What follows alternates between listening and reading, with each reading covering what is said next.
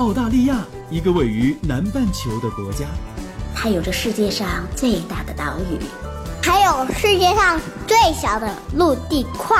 当然，它也有着最适宜人居的自然环境和最多元文化的融合。这是我看到的，也是我看到的。你好，我是甜甜圈，五岁女孩的妈妈。我是五岁的美拉拉。我们在澳洲，在路上。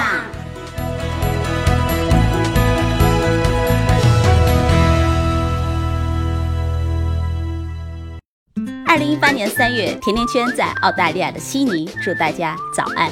前两天我禁不住大伙儿的热情要求，终于开了个甜甜圈在澳洲的听友群。有点让我意外的是，刚刚组建的新群里，这些分别在天南地北不同城市，而且都互相不认识的听友们在一起的交流，那么的像一群老朋友，那么的有温度，互帮互助，一点违和感都没有。我想，这就是甜甜圈在澳洲要做的事儿，为你们的澳洲生活打开一扇窗，打开一扇门。进了门，大家就是一家人了。还没有进门的小伙伴们，赶紧私信我吧。一直以来，在给我的微信留言当中，除了移民、留学、旅游，澳洲购房也是最重要的关键词。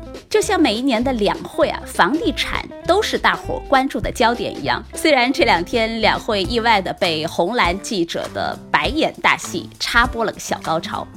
去年中国的限购城市啊，已经超过了六十多个了。但是房地产市场依然在不断的刷新着历史记录，特别是啊，销售额和销售面积已经连续两年刷新历史最高纪录了。可见这个热度之热。今年的两会，国家对于楼市依然坚持房子是用来住的，不是用来炒的定位，加上。继续升级加码的密集的调控政策，以及房产税出台的说法，让更多的华人们开始关注到澳洲的楼市了。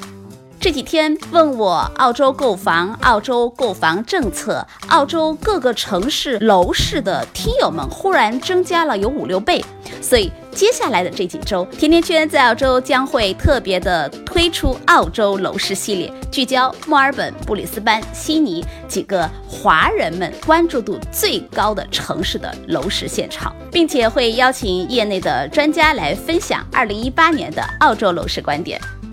其实不仅仅是国内的小伙伴，这些年来啊，投资楼市也一直是在澳洲的华人们主要的投资手段之一。而且过往几年，在悉尼等这几个主要城市的投资的收益也都还不错。最重要的原因就是市场的供求，强劲的人口增长已经成为了推动澳洲房产市场发展的一大动力了。一六年，澳洲的总人口已经超过了两千四百万人，这比之前预期整整提前了十七年。而二零一七年呢，澳洲的海外移民净增了近二十五万人，政府预计在未来的二十年内，仅仅是悉尼就会增加二百一十万的新增人口。这巨大的人口增长量啊，会持续的推升着房产的需求量。和国内一样，为了稳定楼市，澳洲的政府和银行也出台了一系列的监管政策。比如说，在批建量上，就从二零一四到一六年的高位变成了二零一七年的迅速收缩。还有增加了印花税，以及锁紧了贷款，使得澳洲的住宅市场啊增长放缓。在某些特定的区域里，房价甚至出现了下跌。比如说，上周的数据就显示，悉尼和墨尔本的房屋拍卖清空率都跌入了百分之七十以内，分别是百分之六十七和百分之六十九。而且啊，房屋交易量也都在大幅的减少。那么，目前澳洲的房产市场到底情况如何呢？市场是在冷却吗？房价是在下跌吗？对于首次置业者、资深的房产投资者，或者是房产从业人士，二零一八年房产行业的机会又分别会在哪里呢？这一期的甜甜圈在澳洲再次邀请到了我们的老朋友，澳大利亚地产学院院长、澳洲农业集团联合创始人兼 CEO 小麦做客 FM 甜甜圈，来分享他的观点。也欢迎听友们加我的微信 FM 甜甜圈的全拼 FM T I A N T I A N Q U A N 留言提问，我会邀请小麦来在线答疑。小麦你好，哎，你好，各位听众朋友，大家好。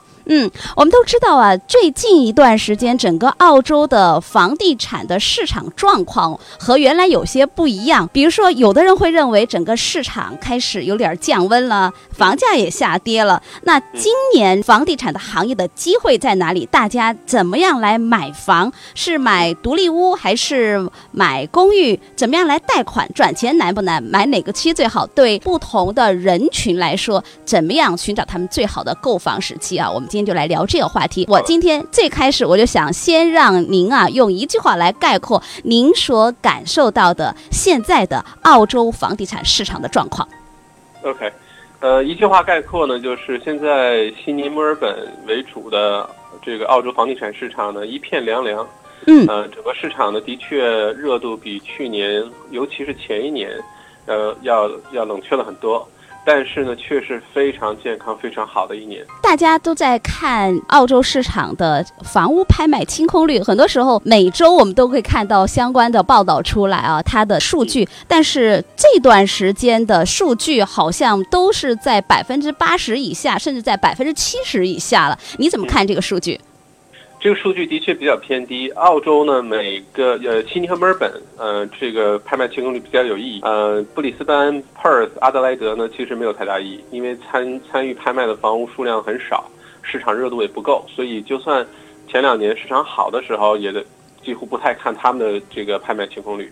而对于悉尼、墨尔本来说呢，每个星期六的拍卖清空率就是市场的风向标。嗯，这个数值多少，直接决定了现在市场的情况怎么样。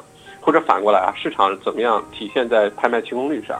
拍卖清空率呢，简单的说就是，如果有一千套房屋参与参加拍卖、注册拍卖，如果卖掉了七百套，那就是百分之七十的拍卖清空率。前年一六年下半年到一七年的时候呢，悉尼的拍卖清空率经常在百分之八十以上，这个数值是非常高的。这个如果在百分之八十以上的话呢，我们叫它极端卖方市场。就是卖房子的人特别开心，基本上一群人来参加拍卖，呃，至少五个人以上参与拍卖。就是卖方说了算，就是卖方抛出去一个房源，一群买家来买，然后最后这个、嗯、呃卖价呢，通常售价会通常高过卖家的心理预期。嗯，所以卖房的人很开心，买房的人不太开心，因为不太容易买得到自己，呃，这个预算内 比较心仪的房子。嗯那百分之七十的话呢，其实是一个分水岭，嗯、呃，高过百分之七十呢，市场上就热度比较 OK，通常就算是卖方市场。如果拍卖清空率低于百分之七十的时候，市场就进入一个比较凉快的状态啊、就进入了叫买方市场。简单的说，就是买房子的人开心，因为没有那么多人去抢啊，自己的预算呢，这个能买到比较 OK 的房子，然后能呃静下心来选一选，而不是去抢。那过去的今年，呃，开年以来的墨尔本和悉尼的话呢，拍卖清空率经常在百分之七十以下啊，都是百分之六十多。这个指标就说明两个城市的地产市场其实都已经进入一个冷却期。房地产市场开始有些变冷了，您又说这是挺健康的一个表现啊。我们现在是不是可以这么想？房价是不是要开始下跌了？还要来投资房产吗？房价呢，其实不能算是下跌，只能说是有所调整。呃，如果下跌的话，这房子比如说五十万开始的，然后最后四十五万，那可以叫下跌。如果是短期内的调整，五十万，然后短暂变成四十八、四十九，然后过一段时间又回到五十五、五十六，那这个叫做调整期。现在这个澳洲的地产市场呢，拍卖清空率下跌，市场变冷，我们要看它根本的原因是什么。通常来说呢，市场变冷的话有两个原因。第一个原因呢是呃整个的大的经济环境不好，呃比如说这个就业率比较低，失业率上升，或者是大家的消费能力，或者是人口增长、呃、疲软等等。如果是经济环境不好造成的房产市场冷却，就非常让人担心。而澳洲完全不是这个样子，经济还表现得很健康，啊很平稳。澳洲这次地产的这个市场冷却呢，其实是信贷收紧的结果。就是说这个有意为之啊，故意不放的不放这个投资者贷款了。其实我们看过去澳洲的这个房产市场，在过去的几十年当中，也有过这种央行来出手调整房价的动作。那这一次相比和前两次有些什么不一样吗？历史上六十年代和八十年代的时候呢，这个澳洲政府和央行都出过手啊，调整房价。那个时候的澳洲政府呢，没有现在这么聪明，做的事儿比较让人无语，嗯没有什么经验。六十年代呢是这个收紧大范围收紧信贷，就什么东西都不贷款了，呃，别说买房、买车、商业贷款、买设备都不放贷款。这样的话，很多经济、很多商业没有办法发展，很多公司也没有办法继续经营、继续扩展。所以那个时候呢，虽然是打压了房价，但是嗯是一个大规模性杀伤性武器，把所有的经济基本面全给打这个打击了一遍。所以那次的结果很不好。嗯八十年代呢，也出现过一次调整，是提高利率啊，这个办法也不好。嗯、提高利率，当时的通货膨胀非常厉害，利息最高的时候达到过百分之十九，最后的结果也不好，房价也没有得到非常好的控制。那这次澳洲政府和央行呢，它非常非常聪明，它是很有针对性的、精准的打击。基本的工作原理呢，就是 APRA，APRA 呢是澳洲政府监管银行系统的一个机构，机构，一个嗯政府部门。APRA 呢，通过控制银各个几大银行发放贷款的时候呢，如果你是首次置业，或者是你买来是自住的，这个房屋贷款没有任何问题，你还可以继续申请。如果你是用来做投资的这个贷款，这个难度就明显变大了。呃，这里也包括海外的人士的呃房屋贷款，因为海外人士绝大多数情况下都是做的是投资呃房呃投资房的这个贷款，所以这一块被收紧之后呢，很多投资者没有办法呃去轻易的获得贷款进入市场，这样就造成了市场上参与竞争的买家变少了，门槛变高了啊房价就变低了。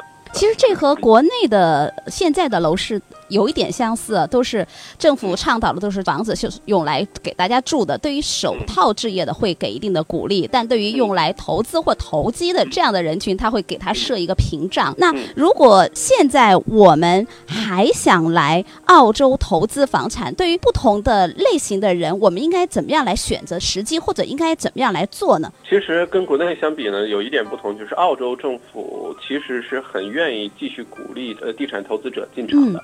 只不过呢，澳洲的房产市场之所以这么吸引人，呃，尤其是悉尼和墨尔本这两个城市呢，是因为它表现非常平稳，它没有大这个大涨大跌的这种状况，不像世世界上其他的一些城市，像像东京啊，像香港啊，像很多呃一些欧洲城市啊，是大涨大跌的。澳洲呢是控制好它的节奏呢，是缓慢稳步的上升。这个在地产投资里面可预见的上升是非常重要的。嗯如果说今天百涨了百分之三十、百分之五十，明天突然跌了百分之三十、五十，这种是非常难控制的，很难搞。如果说我控制好每年涨百分之十，但我保证你它不会有大跌的状况，这种情况是最理想的。嗯那其实澳洲现在我们今天呢，正好是央行呃澳澳洲储备银行刚刚又开完这个月的议息会议，利息呢继续维持在百分之一点五不变基准利率，这已经是连续第十七次没有变过利息了。嗯那其实澳洲政府呃央行呢现在在考虑什么呢？逐步的放开海外人士的投资的贷款，因为现在澳洲的房产市场已经冷却到呃非常合理、非常健康状态了。是，如果继续冷却，那就有点真的太凉了。现在呢是时候要开始提供一些放放宽一些原来收紧的政策，允许更多的人回到市场当中。那如果是针对不同的人群的话呢，其实策略也不太一样。嗯，今年呢其实是首次置业或者是购买自住房最好的一年。现在像呃悉尼没有什么明显的政策，墨尔本这边的维州有一个新的政策很有意思，帮四百个首次置业者呢出百分之二十五，跟你跟着首次置业者一起买房。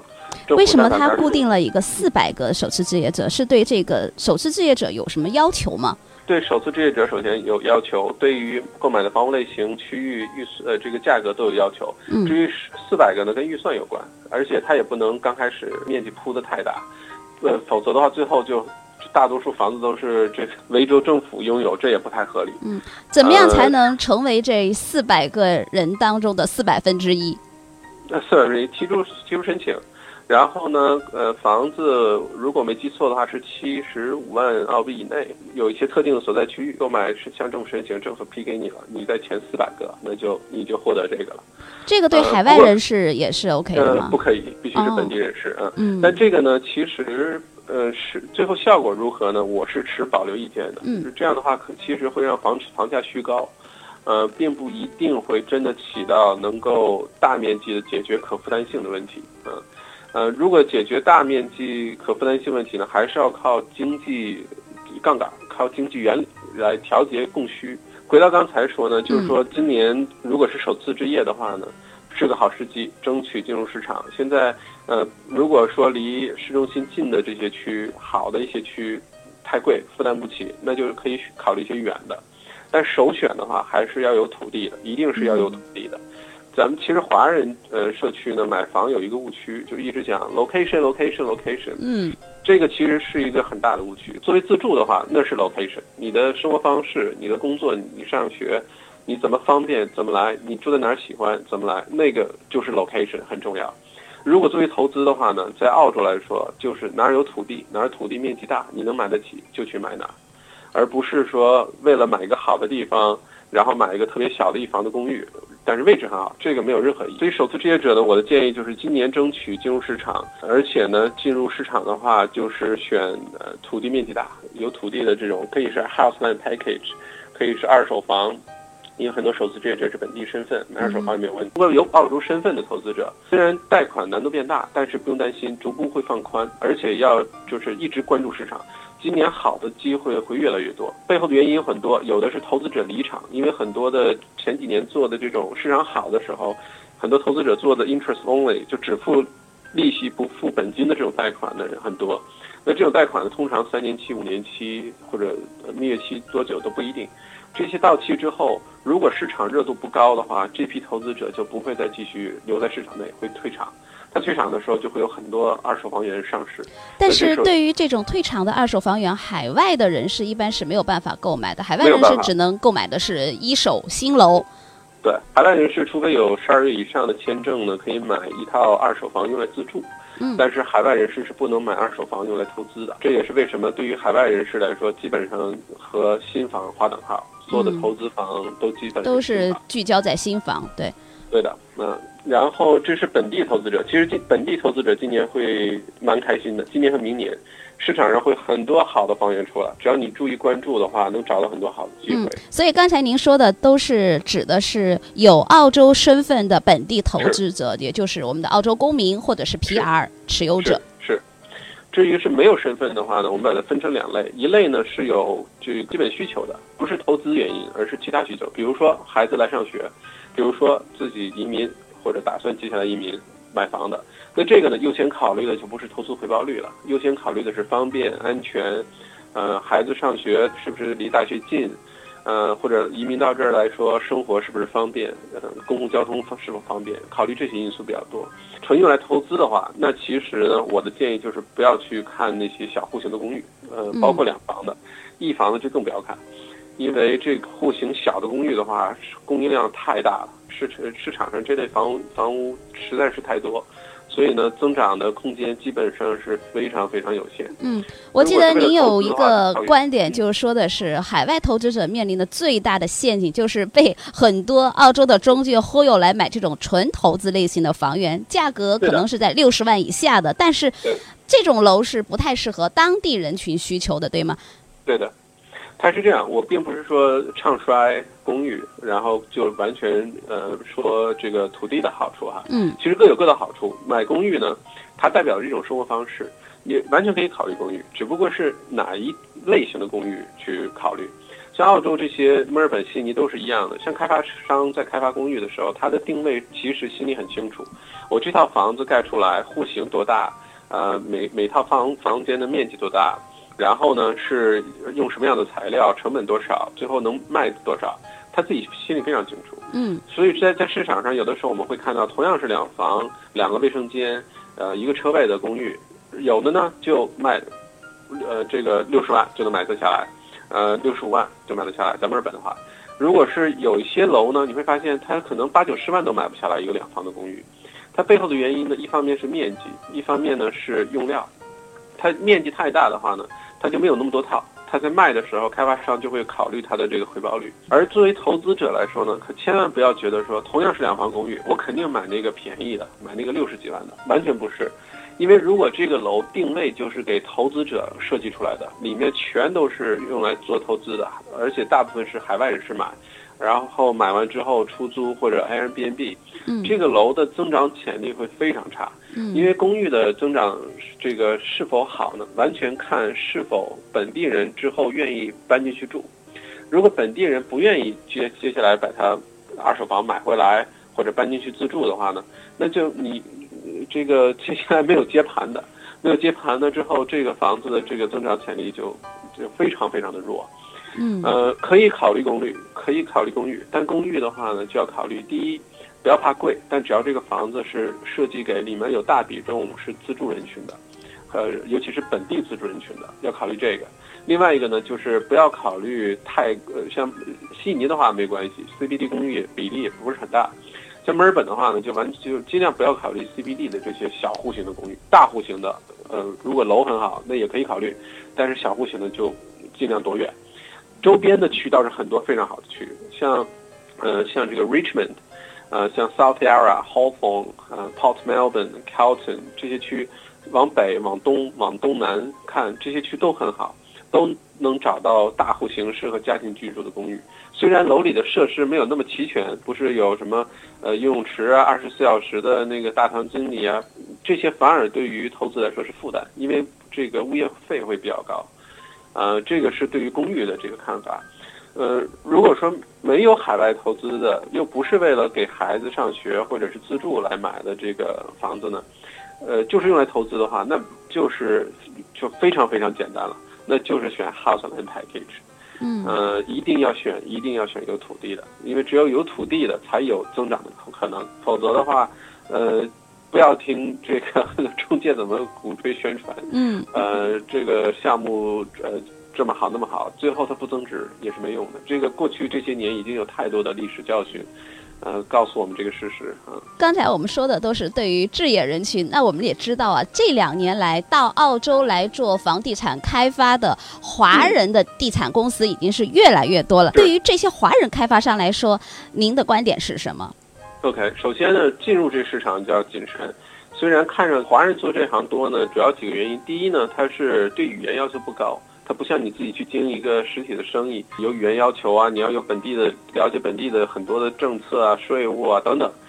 呃，开发的话呢，买一块地，只要 builder 去盖房，哎，看上去这模式很简单，这是一个原因。第二个呢，是它如果这个做好的话，的确回报率还是很高的。再加上整体现在房产市场的需求，这个供应量一直是有需要被提升的。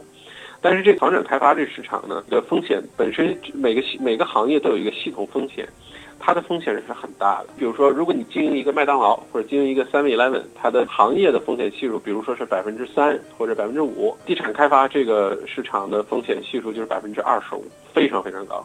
如果你没有经验，初来乍到，也没有特别好的合作方的话，那百分之五十都有可能。换句话说，每两个进入地产投资开发的新的新手，有其中有一个就会赔钱。如果想进入这市场呢，就是你要找非常好的合作方。你如果自己没有那么多的经验，没有那么好的资源，呃，来做这事儿，你就选一个特别靠谱的。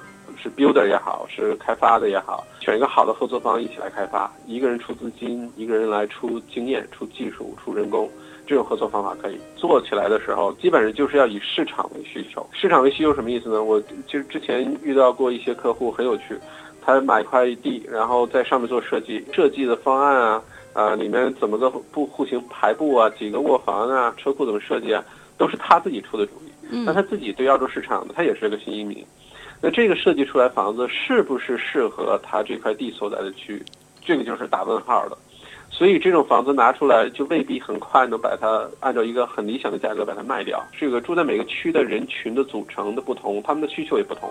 你比如说有的区可能以呃年轻的白领为主，或者是年轻的家庭没有孩子的年轻家庭为主，那他的需求可能就是一类，他可能不需要很大的院子，不需要很大的厨房。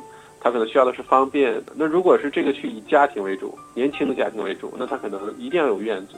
厨房和厅一定要大，比如说呃这个洗洗澡冲凉间一定要有浴盆等等等等。一切都是以这块地所在的这个区的人口组成的市场需求为主导，从市场中来，然后回到市场中去，一定要从市场中来，这个是很多人犯过的一个错误。不过这个还是那句话，如果你有一个有经验的合作方呢，这些简单的问题都可以避免。最后呢，再请小麦来概括一下，用一句话来总结一下二零一八年澳洲房产。二零二零一八年。澳洲的房产，这里所说澳洲房产还是以悉尼、墨尔本为主，然后其次去看的是昆士兰的布里斯班。今年肯定不会大大跌的一年，这个不会，因为澳洲基本面没有任何问题，政 政治很稳定。呃，虽然经常有些故事吧，但是相对来说，跟世界其他国家来比，还是相当稳定的。自然环境很稳定，没有天灾，没有没有这些人祸。嗯。然后呢，人口这个里是有效人口增长又非常的坚挺，这新移民。尤其像墨尔本，相比较悉尼来说，人口增长速度还更快一些。这些因素放在一起呢，今年房价不太可能大跌，甚至在能可预见的未来，澳洲房价都不太可能大跌。但今年呢，也不太可能是大涨的一年，不太像二零一五一六年的时候，墨尔本、悉尼涨得非常厉害。但今年一是进入市场非常好的一个阶段。呃，如果今年或者是明年上半年能够有进入市场，一直关注市场上的好机会，未来的几年就能打下一个非常坚实的一个基础。好，非常谢谢小麦，也希望在今后的节目当中经常能听到您的观点。谢谢您。好，没问题。好，谢谢大家。今天就到这里了。如果你对澳洲的留学、移民、置业、投资、吃喝住用行有话要说，可以在节目的下方直接点击我要评论，或者。加甜甜圈的微信 FM 甜甜圈的全拼就可以给我留言互动了。甜甜圈在澳洲给你说我看到的、听到的、经历着的和感受到的。我们下期再见吧。